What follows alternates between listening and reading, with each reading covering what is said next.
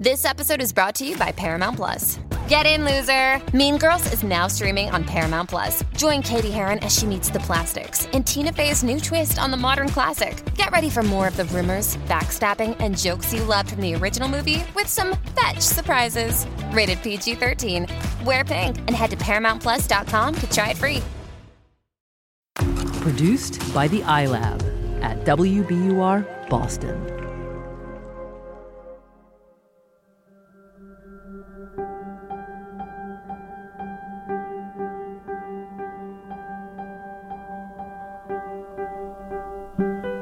How are you doing? I'm doing well. Thank you so much for making time for us today. Yeah, no problem. I feel like you're, I've just assumed that all doctors are busy. Why, yes, I am. How did you know?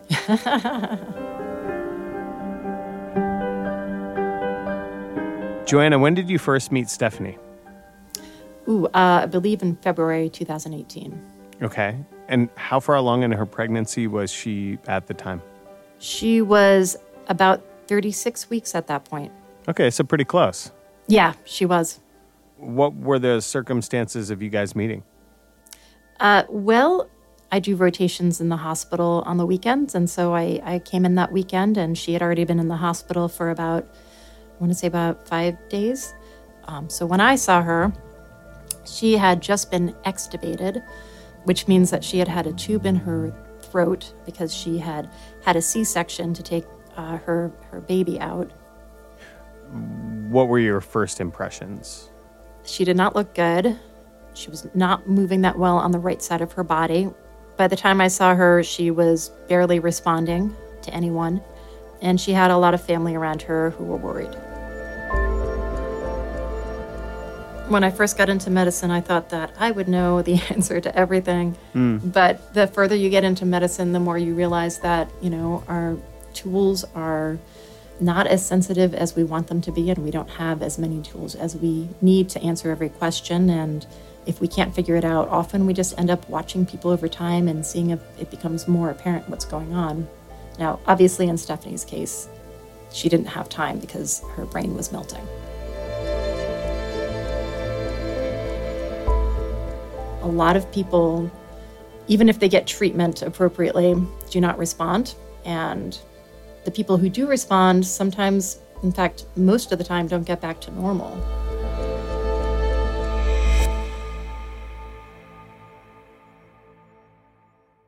I'm Ben Brock Johnson. I'm Amory Sievertson, and you're listening to Endless Thread, the show featuring stories found on Reddit. Made at WBUR, Boston's NPR station. Today's episode Brain Melt.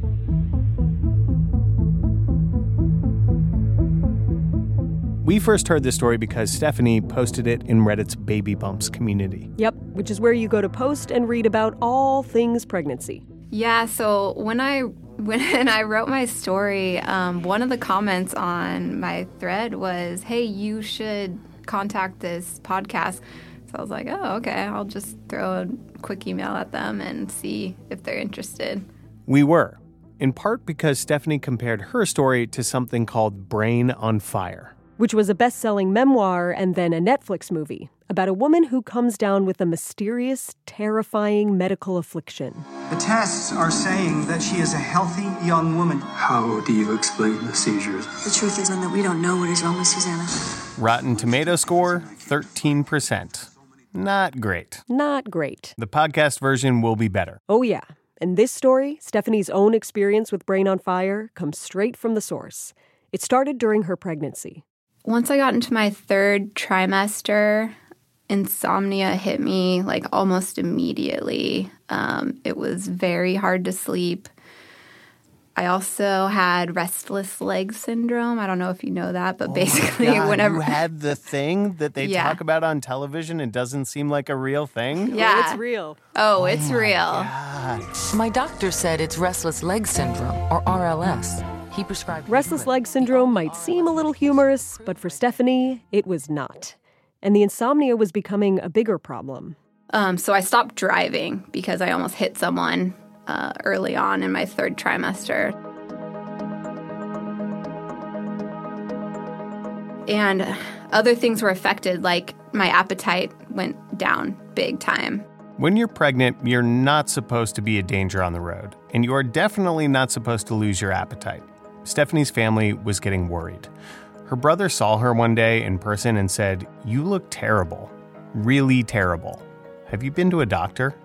Which is a funny question because when you're pregnant, you're at the doctor like all the time. But it was true that Stephanie's doctors were getting worried. Something was up. And so finally, I think it was at 34 weeks, they prescribed me Ambien. And they don't like to do that because it's not super great for the baby. I don't think it hurts the baby, but it's not usually used. But I was kind of in a bad way. So they were like, you know, it's better for you to get sleep.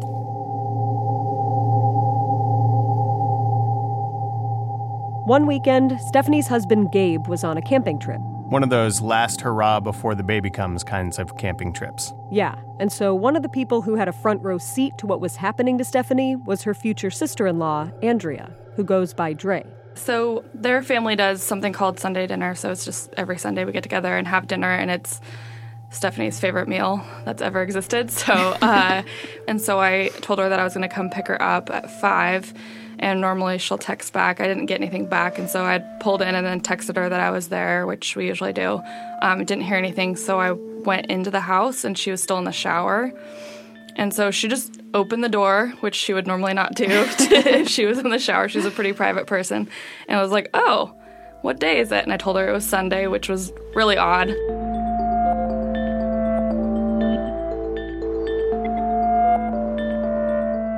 I got her into my car and we were driving, and I probably asked her 10 or 15 questions, and she didn't answer any of them.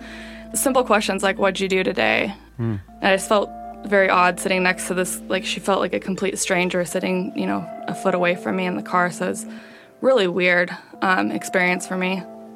So it was just like you were getting the silent treatment, or? She, oh yeah, or? totally. Like she wouldn't even make eye contact with me. She was just kind of staring straight ahead.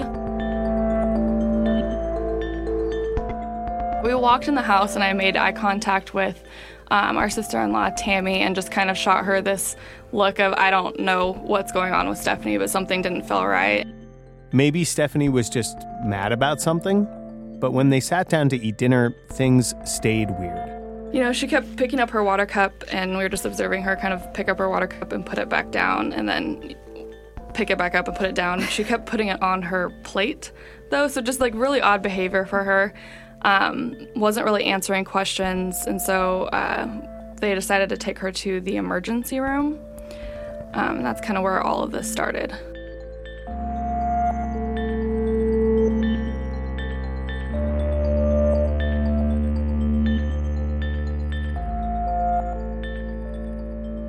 When they got to the hospital, Stephanie and her family went through the rounds. She continued to act strange, distant, unresponsive.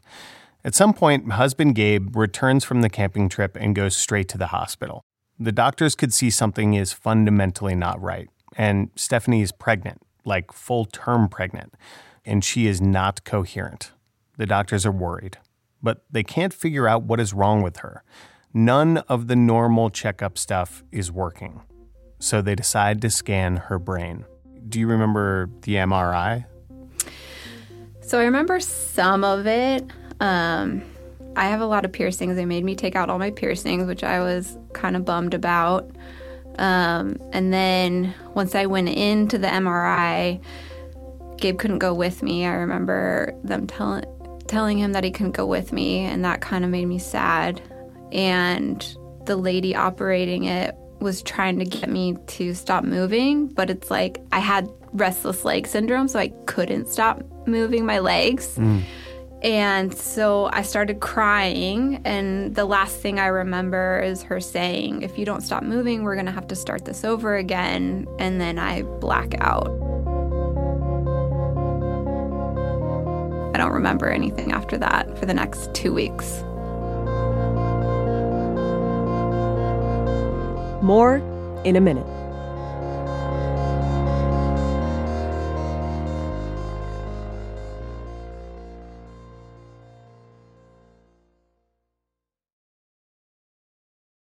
World's clean energy future relies on ancient elements still in the ground. Without mining, there will not be a clean energy transition. But pulling them out of the ground comes at an environmental and human cost. Mining is intrusive, but the results are the building blocks for products that we use every single day. I'm Meghna Chakrabarti. Join me on point for Elements of Energy Mining for a Green Future. Five special episodes. Listen and follow On Point wherever you get your podcasts.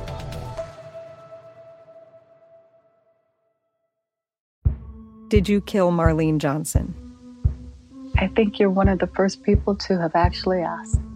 From WBUR and ZSP Media, this is Beyond All Repair, a new podcast about an unsolved murder that will leave you questioning everything. Somebody should be in jail for murdering my sister. A woman who's never been believed. As long as they think I have done this, then they're not looking for who actually did this. And that's what makes it a cold case. No, it's a botched case. And a search for the truth, once and for all. Wow, it just gets more interesting. Beyond All Repair. Listen and follow wherever you get your podcasts. Be careful. You're digging in a place that's been very peaceful for a while. Do it anyway. Dig.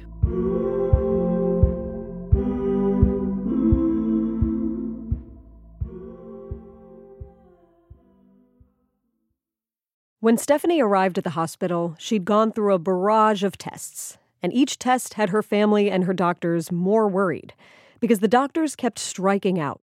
Nothing in the usual toolbox was working. Their process of elimination wasn't finding anything. As things got more dire, the tests they ran got more serious. And the last one, an MRI, is the beginning, the ragged edge of this massive hole in Stephanie's memory a hole that stretches over two weeks of her life. So, for this, we're going to go back to her neurologist, Joanna O'Leary, who, like any good doctor, was checking off those boxes of things that it wasn't. She had already had an MRI of her brain, so we already knew that she didn't have a stroke um, because an MRI should tell us that information. Got it. And uh, she had an, a lumbar puncture, which is a spinal tap. That's where they put a long needle into her spine and take out spinal fluid and evaluate to see if she had infection or anything else to point us in a different direction. She had had all of that done already when I saw her, and everything was negative. This is when Dr. O'Leary got an idea. When all of these kinds of tests come back negative, but the patient is acting incredibly strange, like a totally different person, sometimes they have one of the more mysterious, serious afflictions in the current medical lexicon autoimmune encephalitis. Is this a bacterial infection? Is it a virus? Do, do you have any sense of the root causes of this sort of thing? Or is it just kind of this like ghost that shows up in people's systems sometimes and sends them haywire? Yeah, it's probably more the latter. This is why Dr. O'Leary still isn't positive that this is what Stephanie had. It's a known disease, but it's got mysterious origins and it's hard to identify. Sometimes people who have it seem more like they've tumbled into some kind of psychosis. And this presents a problem for doctors like Joanna the problem of talking to the patient's family. The one thing the family wants is answers, a light at the end of the tunnel. And that's the one thing she doesn't have.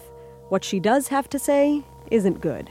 You know, I, I think it's it was just difficult talking to her husband because I, I did tell him there was a good chance she wouldn't go back to normal.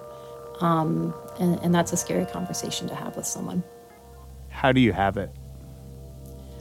I try to be as honest uh, with someone as I can be without being harsh. And um, but I think it's important that people know the facts.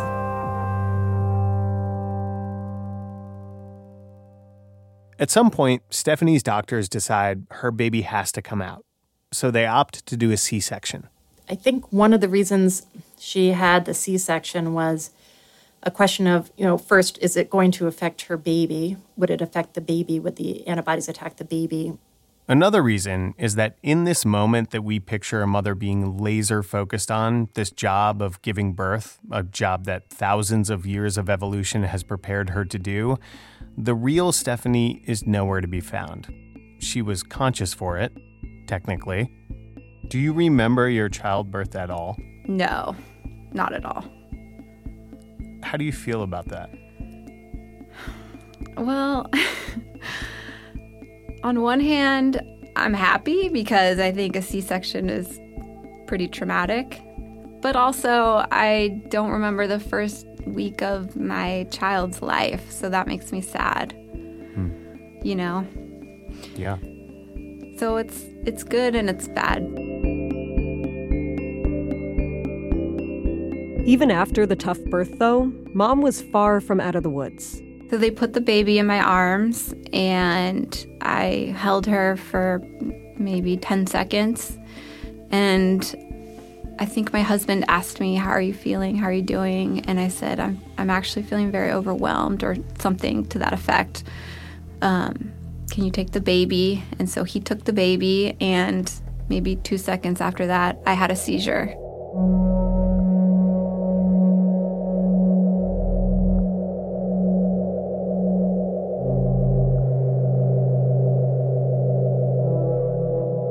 Luckily, the anesthesiologist was there, so they put me under immediately to stop the seizure.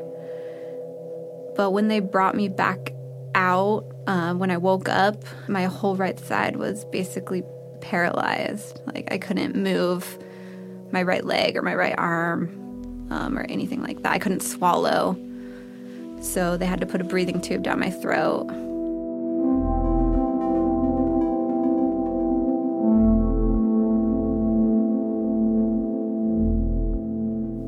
Zero memories from those two weeks.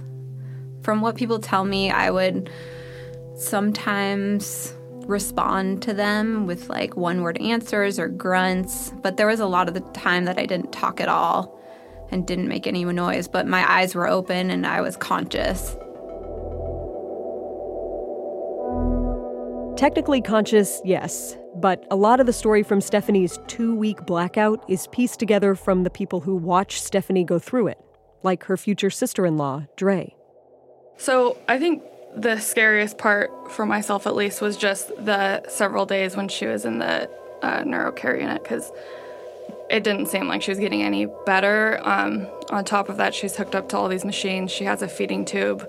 Um, she was making some pretty terrible noises. So it was, I mean, like, there was a point, I think, all the siblings broke down while she was in there, just kind of thinking like, is she even gonna, you know, come out of this and be the Stephanie that we, you know, love and want to see again? And so that was really frustrating for all of us that we didn't have any answers.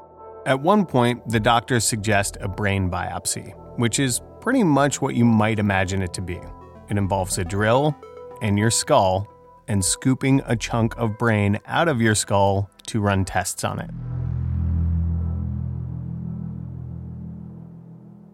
Luckily, my husband said, absolutely not. No way. Um, I'm not letting you do that. And wow. Yeah. Um, How come? Well, he knows me, and I mean, my brain is that's what I live on. You know, I'm an engine. I went to school for engineering. I was an engineer. Now I'm a supply chain manager, and I think he knew that I didn't want to compromise any kind of brain power that I have even though like that would probably give us a definitive answer of what's going on. He said, "No way." The good news is that once Dr. O'Leary and some of the other caregivers at least had a mysterious affliction to attach to Stephanie's symptoms, they could try to treat it. Autoimmune encephalitis means a couple of things. It means your brain is swelling, and the reason is that a bunch of antibodies, those blood proteins that pop up to fight off anything that appears to be alien in your body, are, for strange reasons, attacking your own brain, the parts of your brain that allow you to regulate your breathing and to collect and store new memories. Which is crazy to think about that the part of your brain that says that just happened and then remembers that thing that just happened can be short circuited by this. And that explains Stephanie's two week blackout. Back to Dr. O'Leary. So we decided to treat her with steroids, mm. which calms down the immune system and something called IVIG, which is um, a medication that you put into the blood that takes away the antibodies um, so that they're no longer attacking the nervous system. Some combination of the treatments and the mysterious forces of the body we have yet to fully understand started to finally bring Stephanie back out of the woods.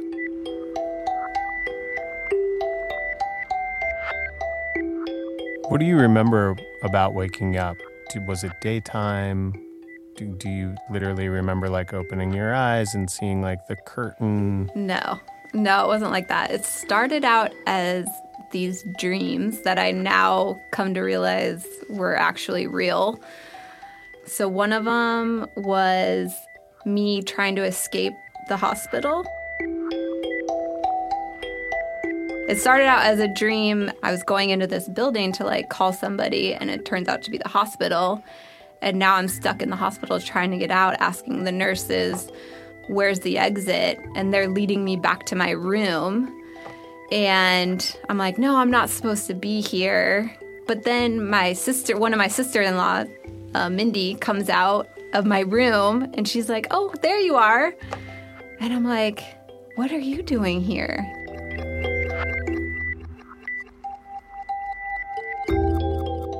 These waking dreams Stephanie was having were starting to blur, moving more into memories of reality.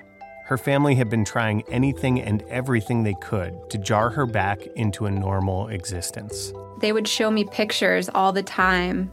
Do you know who this is? You know, they'd show me pictures and it would be a picture of me and Gabe. And I'd say, No, I don't know anyone in that picture, you know and they'd show so me a it feels family. like work. You're saying, yeah, like you're you're looking at them and you're like, okay, do I know anyone? Like, I'm reaching, I'm searching, like any kind of memory, and you're just like, I'm coming up blank. I got nothing. Hmm. And then all of a sudden, like one of my brothers would walk into the hospital room, and I'd be like, oh, Brian, I know you. And like suddenly, I remember everything about Brian.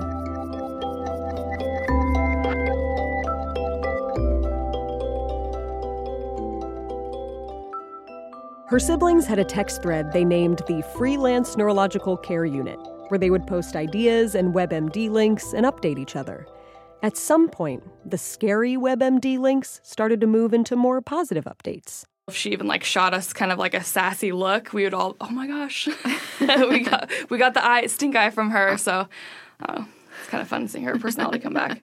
Eventually, Stephanie came back enough into the real world to start therapy where people like Dr. O'Leary would test her basic physical and cognitive abilities. Uh, the exam's very long, but you make sure that someone can, for example, draw a clock and put in the right time and uh, recall words that you give them to remember, um, hmm. and you know, be able to count backward by seven. Um, be able Why to tell seven? you because it's a really hard number to subtract by. You can do it more easily by most other numbers, but that one's more challenging. And what was really strange, unusual even for doctors that have seen it all, was that as the days and months went on, Stephanie passed these tests with flying colors. The doctors were shocked at her performance. How unusual is Stephanie's story? I think her full recovery is the most remarkable thing about it. Could she relapse? We don't know. Uh, there's no way to really know that uh, because we don't know absolutely the cause of her symptoms. I will say that she had told me at some point that she had decided not to have any more kids, probably in the future, because there is a risk that maybe this was in some way related to her pregnancy and hmm. it could happen again. Is there anything everyday people can learn from her story? No, I, I, think just make sure you give the people you love big hugs all the time. That's a good takeaway. I'll agree with that. Yeah.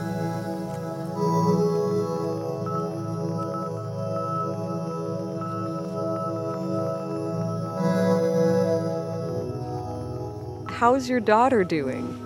She's great. She's seven and a half months and she's perfect. She's a great baby. I, I feel like we won the baby lottery because she's already sleeping through the night. She's amazing. She got that from her dad, apparently. yeah. well, speaking of her dad, has this changed your marriage at all? Has it sparked any kind of difficult conversations about the future having gone through something this intense? Well, I mean, we definitely value our together time a little bit more. Like, we make sure that we take time for each other and make sure we are all about each other as well as all about the baby. I think that's really important.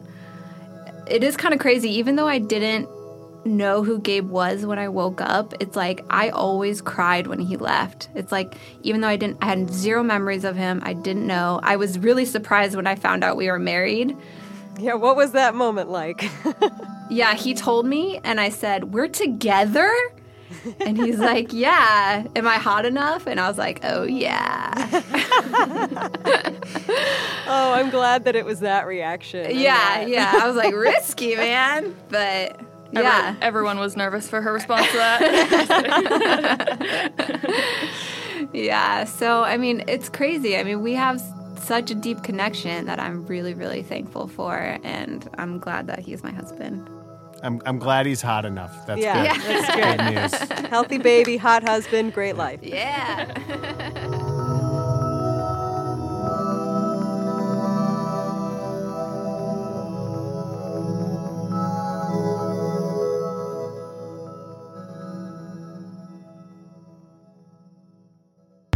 Endless Thread is a production of WBUR, Boston's NPR station, in partnership with Reddit. Our show is a dream realized by Jessica Alpert, and if Netflix made a movie about her, it would be called When the Water Flows Over the Milk Jug at just the right angle to create a bubble. Iris Adler is our executive producer, and when she heard Stephanie's story, she was like, That happened. Mix and sound design by Paul Vaitkus and John Parati, and their brains melt when they think about tripping through time. Our web producer is Megan Kelly, and after listening to this episode, she's a little concerned about her skincare addiction. Michael Pope is our advisor at Reddit, who describes people from Portland, Oregon as real life doodles. Whenever our producer Josh Swartz has a bad case of the restless leg syndrome, he looks up old ladies baking pies. Extra production assistance from James Lindberg. Our intern is Candice Lim. Woohoo! Thanks to Redditor Elise Wong Creations for this week's artwork. It is called To Ashes. On Reddit, we are endless underscore thread. If you want to contribute art for an upcoming episode or give us a juicy story tip so we can tell it like we did today, hit us up there. By the way, when you visit us, make sure you follow our profile. It helps us stay in touch with you. My co host and producer is Amory Sievertson. I'm senior producer and host Ben Brock Johnson. I'll let myself out.